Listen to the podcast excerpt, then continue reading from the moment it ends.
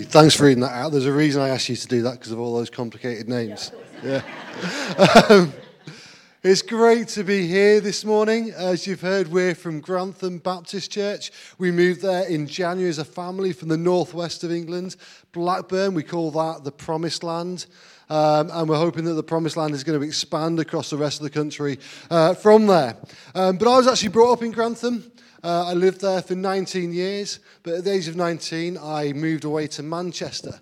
Um, and I actually grew up in the church that we now lead, which is quite strange. When I left Grantham 20 odd years ago, um, my church didn't start at 10 o'clock on a Sunday morning or at half 10 on a Sunday morning. My church started on a, every evening at about midnight and closed normally about 6 a.m. because of the lifestyle I was leading. Um, and it's, it's really fascinating the way that God brings people back a full circle.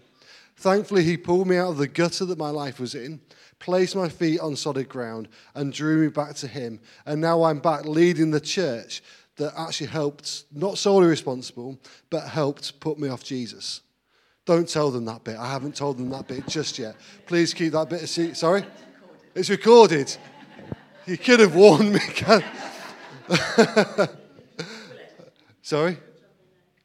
Some no, not all. Um, but it's really strange as well because the elders of our church were also the elders when I was a little lad as well. So that's really strange now coming back to lead with a team that knew me as a nice boy and as a not very nice teenager as well. Um, but yeah, it's great to be with you. Um, and it's great, isn't it, to come together and worship. And even though we've never been here before, because we're here under the name of Jesus, it feels like we're family. It feels like we felt the welcome and the love as we walked through the door this morning. Doesn't happen anywhere else, that does it? Um, so thank you so much for welcoming us. Over the last few years, Susie and I and the boys, we've been on a real journey where God seems to have really begun to dismantle what we think church is and the role and the function of the church and how we operate and the things that we do and why do we do what we do. And that kind of really started during that dreaded time that we all want to forget, beginning with C. Am I allowed to say the C word in here? COVID, right? It destroyed a lot, didn't it? But actually, during that time, I think God used it to really speak and to open up our hearts so that we could be reminded actually of, well, what is God doing today?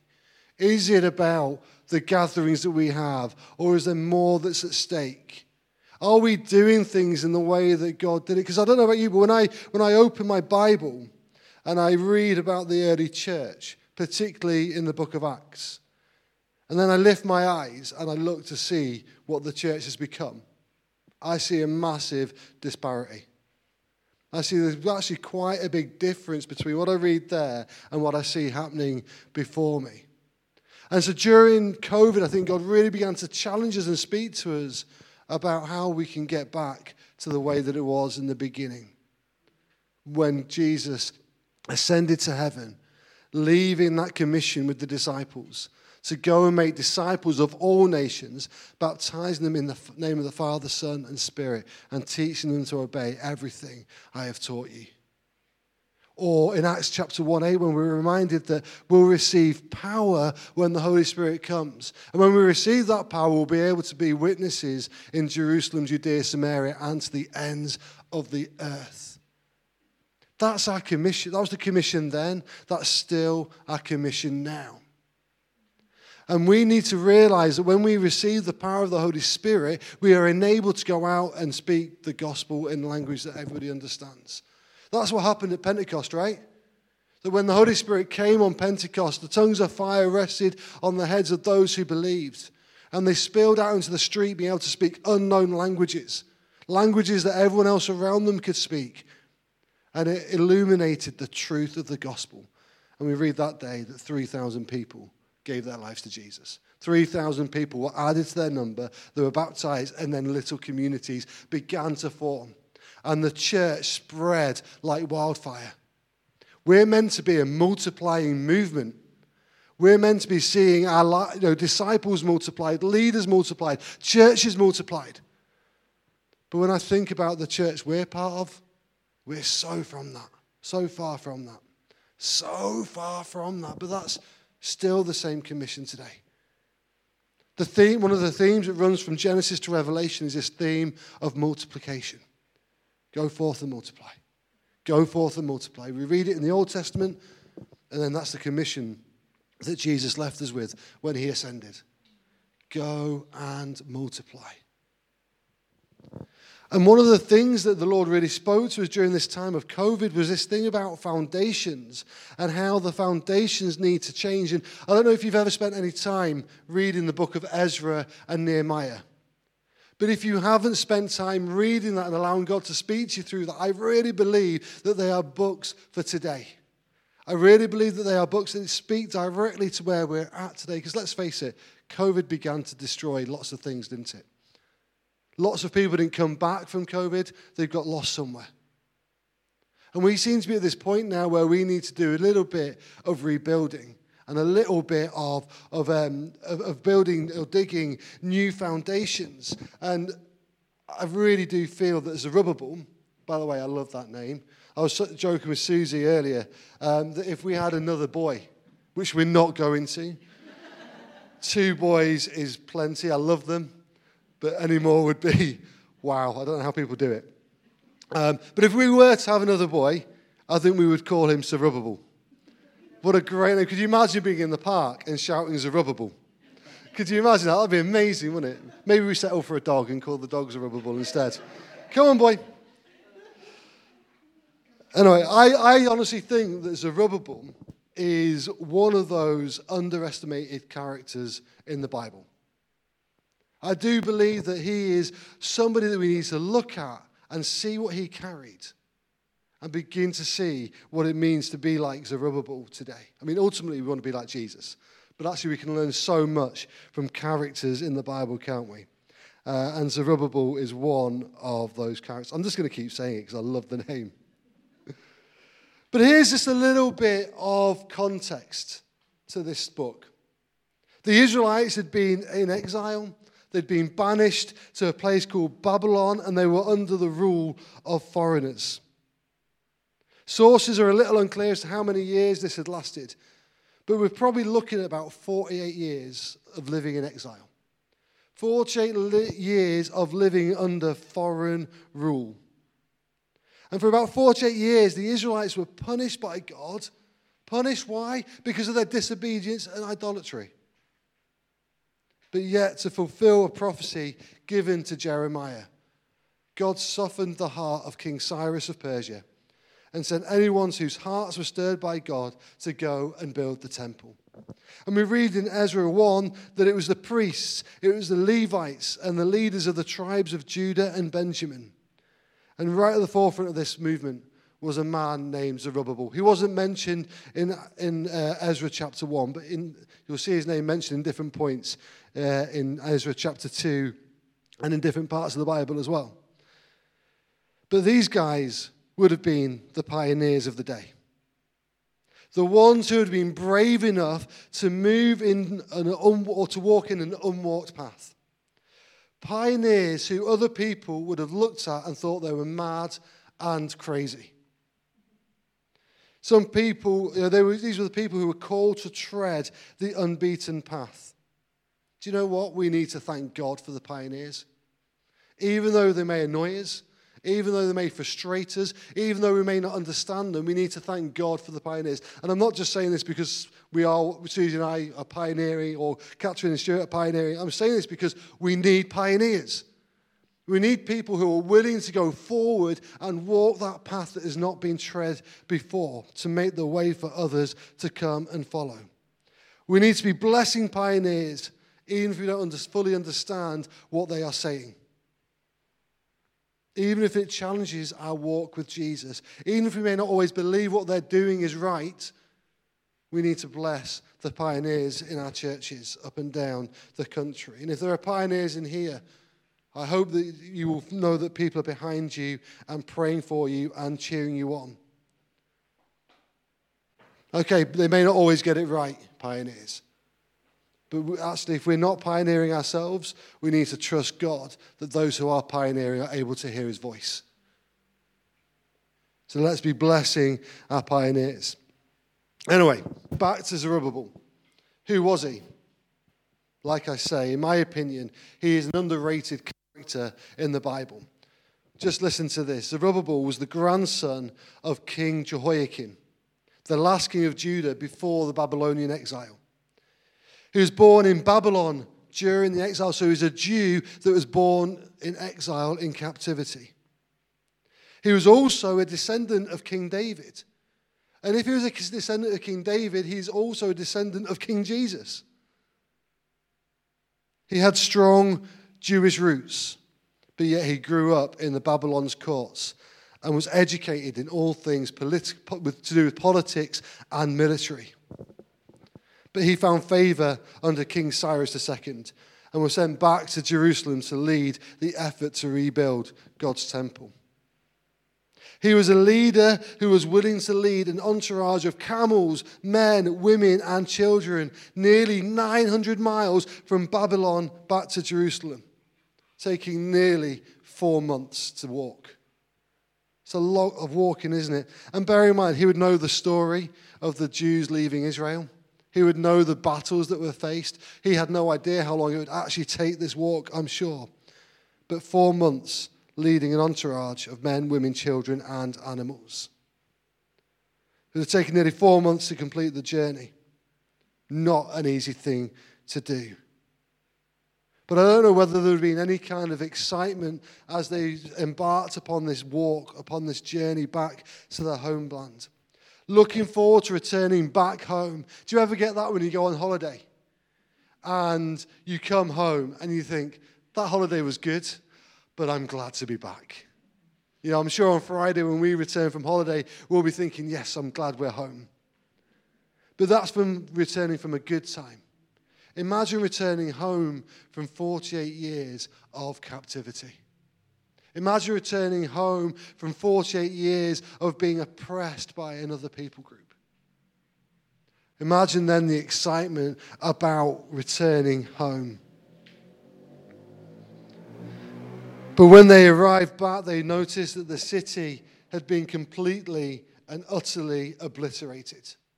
Imagine returning back home and seeing that the desolation that had been caused in that city, in your hometown, the state of disrepair that it was in. The first thing you'd have probably seen would have been the city walls, and you'd have seen that they were broken and not fit for purpose. It wasn't by any means the city they had left a few years before going into exile with the Babylonians. The former glory that they had left, it had gone, it had disappeared, it was no longer there. The temple had been destroyed. The city and the city walls completely destroyed as well. Nothing left.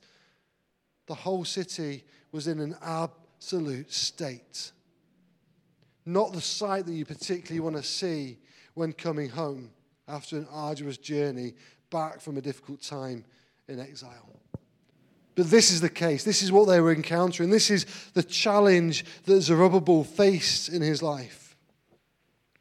And Zerubbabel, he was charged with the responsibility of overseeing this great work. This would not have been an easy thing to do at all. There would have been so much pressure in leading this job. Because let us remember what the temple represented. It was Zerubbabel that led the, the, the team to rebuild the temple.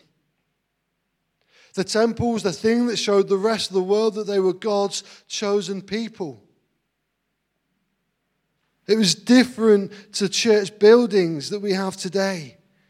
Because in the old covenant, it, became, it was the temple was the touching place between heaven and earth. So the, the, the place where their God, the God that we worship, meets earth, had been completely destroyed. But Zerubbabel had the challenge of rebuilding this temple, of rebuilding the place where God touched earth. It was a place where the glory of God dwelt and lived. It was a place where people went to meet with God. There's a place to speak with Him, to pray. And there's a place where God communed with humans. And a place where prayers were directed and answered. And here's a Zerubbabel. trying to rebuild this temple. Could you imagine the expectation that was placed on him? Could you imagine what, he, what people wanted him to do and what they expected? It's quite difficult managing expectations of people, isn't it? But imagine managing the expectation of people in the rebuilding of such an important building at such an important time in their history. Because let's remember, he wasn't just building a new temple, it was replacing a temple that had been destroyed. One, the temple that David had wanted to build but actually didn't get to, and Solomon ended up building it. It was vast, it was big, it was huge. It would have been an incredible sight. Not only would have it hosted the glory of God, but it reflected the glory of God as well. This would have been an incredible piece of architecture that was miles ahead of its time. And like I said, there would be many people piling on the pressure, so many demands of what it should look like and how it should reflect the former glory of the temple. But Zerubbabel, a pioneer, had to take this pressure on his shoulders. Not only the pressure of that, but actually following what God wanted in this time as well. In this new season, as Jerusalem was being, built, was being built, he had to carry God's call as well and what God wanted to see happen. I don't know about you, but I wouldn't know where to start with something like this. I wouldn't know where to start with rebuilding something that had so much significance in a nation that had so much significance to a whole people group, I'm not sure where to start. Where would you start in that place? Would you start with the walls? Would you start with the foundations? Zerubbabel didn't start with any of those things. Zerubbabel started by building an altar. He built the altar on the same site that the old altar was on. He started in that place of sacrifice because actually he realized that they were a sinful people. That they, would, they were in exile because of the mess that they'd made things. They were in exile because they disobeyed God's commands, because they'd chosen to worship other gods. Zerubbabel realized that we're a sinful people. And as we know in the Old Testament, under the Old Covenant, we know that people had to make sacrifices to make themselves right with God. That they'd have to give the best of the animals that they owned in order to make themselves right with God. So that was the starting point for Zerubbabel to build an altar so they could make themselves right with God first.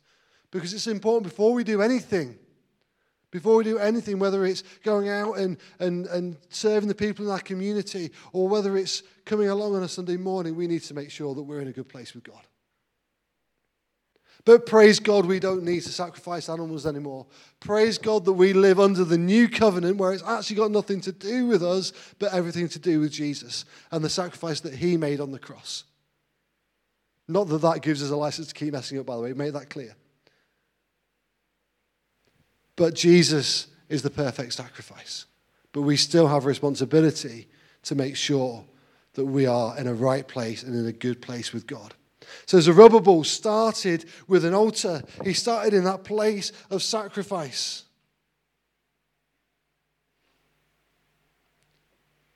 What's the difference today? We don't sacrifice animals, we just lay our lives down. Our lives become that altar. We become less so that He can become more in us. Let's remind ourselves of the words of Paul in Philippians chapter 1, verses 20 to 21. I eagerly expect and hope that I will in no way be ashamed, but will have sufficient courage so that now, as always, Christ will be exalted in my body, whether by life or by death.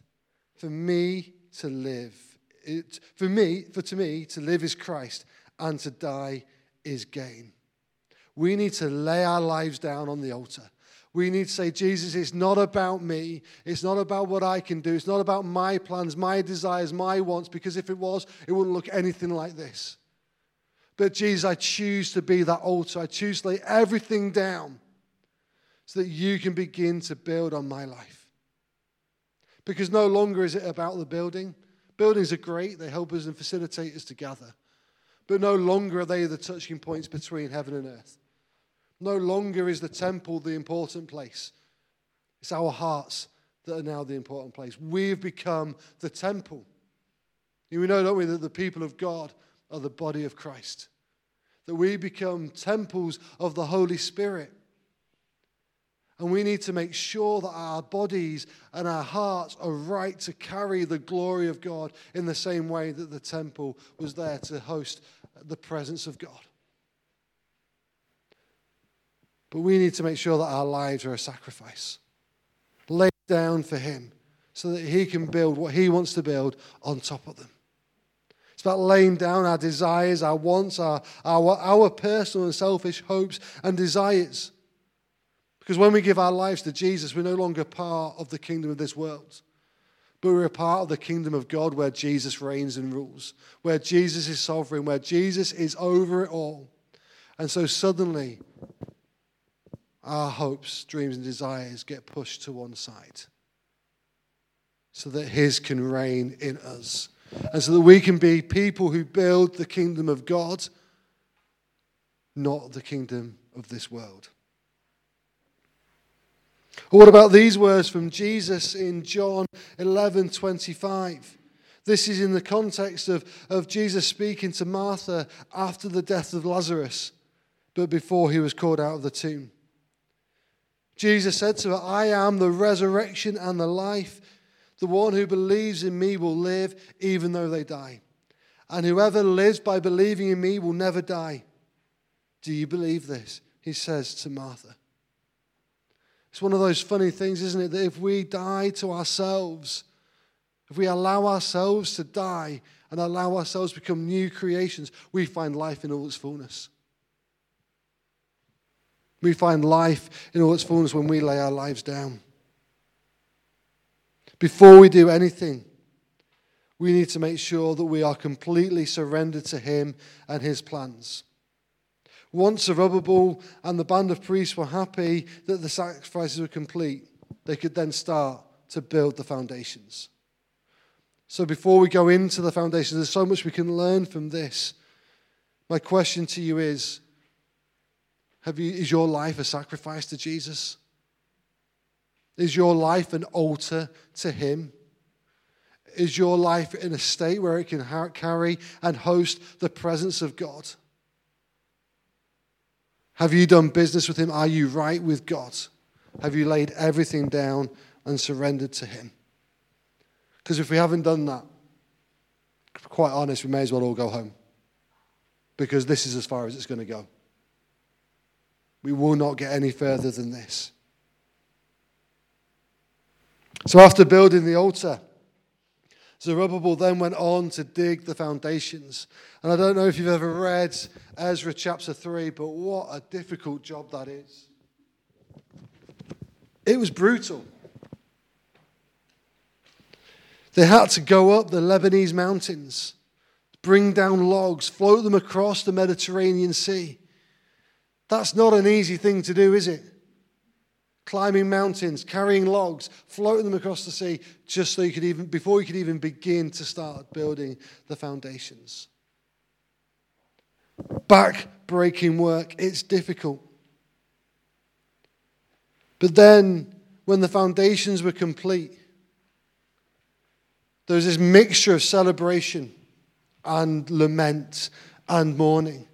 And some of the priests were so happy about the, these new foundations that had been completed that they put on all their, their priestly garments, uh, the, the, you know, according to the law of Moses, and they began to celebrate and they worship God. But there are others among them that looked at the new foundations and wept because it was nothing like the old. And so, together, this, this sound of mourning and celebration fused together and made a sound that could be heard for miles around. The priests that were mourning and lamenting hadn't realized the words of Isaiah. See, forget the former things. See, I'm doing a new thing. There's got to be a forgetting of what's gone before so that the new can fully be birthed. And again, during COVID, these were verses that we heard so many times See, I am doing a new thing. But are we ready to forget what's gone before? Are we ready to forget the former things so we can step into the new thing that God has for us today? The thing with the foundations, they were smaller than the original foundations. So they knew, the older priests knew that the temple wasn't going to be anywhere near the size that the original one was. And they began to be concerned well, hang on a minute. If this one is smaller, is it going to be less significant than the first one? Because size is surely, surely important. Surely it needs to be big so it can reflect the glory of God and carry the presence of God. But we have these small, tiny, these are inadequate. Surely these foundations aren't going to stand the weight of a temple that has the glory of God in it. Surely that can't happen. But if we fast forward a few hundred years, it was Jesus that walks into that temple into that small temple that was seen as insufficient, insignificant, not good enough, not big enough. Yet the King of Kings and the Lord of Lords enters into that temple a few hundred years later. So often we have it in our minds, don't we, that big is better. That big is the way that we need to be, that we need to gather huge amounts of people, and that is a successful church. Well, yes, it may be successful, but listen, I don't want to be a successful church. I want to be a victorious church. And there is a difference. Success isn't, me- when we think about success, it's the world measures success. But actually, God measures victory.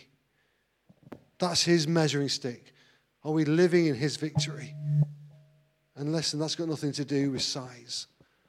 If we look at, if we really take apart the way that the early church started, it started in homes, around dinner tables, people breaking bread together, around tables, around foods. And that just multiplied and grew and got big very, very quickly. We're at a point now, sorry, the, the old temple, the foundations were rendered unfit for purpose. There needed to be a new building. It wasn't a renovation project, this. This wasn't a making something look nicer project. This was a complete starting from scratch because the foundations just weren't able to hold the weight of a building anymore, or the old foundations just weren't stable anymore. And I kind of feel that we're moving to a point where God is saying to us today, the foundations for the, build, for the people of God, the, the foundations for my children aren't good, aren't fit for purpose anymore. We need to start seeing new foundations being laid. And it's when these new foundations are being laid, we'll be able to step into something new that God is doing properly. The old foundations, as we know, they're about bigging up and building big so that everybody can see. But I think the new foundations that the Lord's wanting to dig to, or build today are about digging deep into Him. It's not about going, look at us, look at this great building we've got, look at these great facilities we've got. It's not about that anymore. I don't know if you've heard of a guy called Jared Cooper. But a few years ago, he put a post on Facebook saying, I am done with attractional church. Praise God. We need to become a people who dig deep into Jesus. And as we dig deep into Jesus, people will see that there is something different about us. And they'll be drawn to us because the light of Christ will be shining out in ways that it hasn't done before. No longer is it about building these great facilities but it's about us digging deep into Jesus and allowing Him to shape our lives in new, in new ways. What else do these new foundations look like for us today? Well, we need to realize that we are all part of different tribes that are all part of the same kingdom. I love that this morning we started the service by praying for other churches in Cambridge because we need to bring ourselves to a greater partnership in the gospel. We need to bring ourselves to a place of greater partnership in seeing Cambridge won for Jesus and seeing Grantham won for Jesus. It's only going to happen if, if tribes come together and drop the competition that's been there between churches historically and say, do you know what? We're in this together. We are in this together. We celebrate with you, we champion with you, but we also mourn and weep with you as well. Your victory is our victory because we're part of the same body. Ephesians 4 tells us that there is one church, that there is one body. But yet we refer to ourselves as, well, my church and your church. How can that be so if there's only one? We're all part of the same church, regionally, locally, nationally, globally. There is one church. And we need to start operating as tribes that come together. Very quickly, I'm aware of time. I don't know how long, what time you normally finish. I'm good. Two o'clock. I haven't got that much to give. but in, in the book of Exodus, we read, obviously, don't we, the story of Israelites leaving Egypt and leaving captivity. And they get to the Red Sea, and they're thinking, flip, how do we cross this? And Moses raises his staff, and the waters part, and they all go through. And it's an amazing act of the miraculous power of God. But then in Joshua chapter 3, we read about Joshua is now leading the Israelites, and they have yet another river to cross, the Jordan River. But this time, instead of Joshua going over and hovering his arm over it, the, the, the representatives of the 12 tribes came together, picked up the Ark of the Covenant of God, and walked into the water, and the water separated. And the Israelites all went through. It needed all 12 tribes to pick up the Ark of the Covenant. We're not going to see this nation change for Jesus unless we come together as tribes. That tribes are important, but there are different things that we have to do. But we all need to come together to see this nation won for Jesus. It's not going to work if we operate in isolation anymore. You know, right again, right from Genesis to Revelation, we see that God wants us to commune with each other and with Him. We need to make sure that we are coming together as tribes to work for the glory of God. The other thing I want to touch on briefly, and I've mentioned it a little bit already, but the older priests wanted to return to the former glory, and they forgot about the new glory that was coming. And I know that in our nation we have a rich history of what it means to be the church. And we've had people write letters of resignation to the church we're part of saying, we hope to return when Grantham Baptist returns to its former glory. I don't want a former glory. I don't want a glory that's gone before. I want to be part of a new thing that God's doing, a new glory, because actually the new thing will be better than the former glory. So we may look and think of the church that we're part of and look back 20, 30 years and think, oh, back then, surely it was better. Surely it was better back then. But let's not look backwards. Let's look to a new glory, a new thing that God wants to do in our midst. Again, the Israel, we can learn so much from that, that journey of the Israelites, can't we, leaving Egypt to find the promised land. The Israelites began to moan and whinge and look back with rose tinted glasses about what being in slavery was like. They began to want crave cucumber sandwiches because in Egypt they had cucumbers, they had garlic, they had meat. But on this journey they're on, all they had was manna from God. They looked back and wanted cucumber sandwiches. They looked back to the way things were and began to crave going back to that direction without thinking about the promised land that they're about to enter a land flowing with milk and honey. They wanted to go back, not look forward. But let's be a church, let's be a people look forward to the new thing. Look forward to where He's leading us today, not where He led us 20 years ago. Let's forget the former things. Because do you not perceive it? I am doing a new thing of which we are all a part of. And we all have something to do in that and a part to play. I'm going to pray and then hand back to Catherine.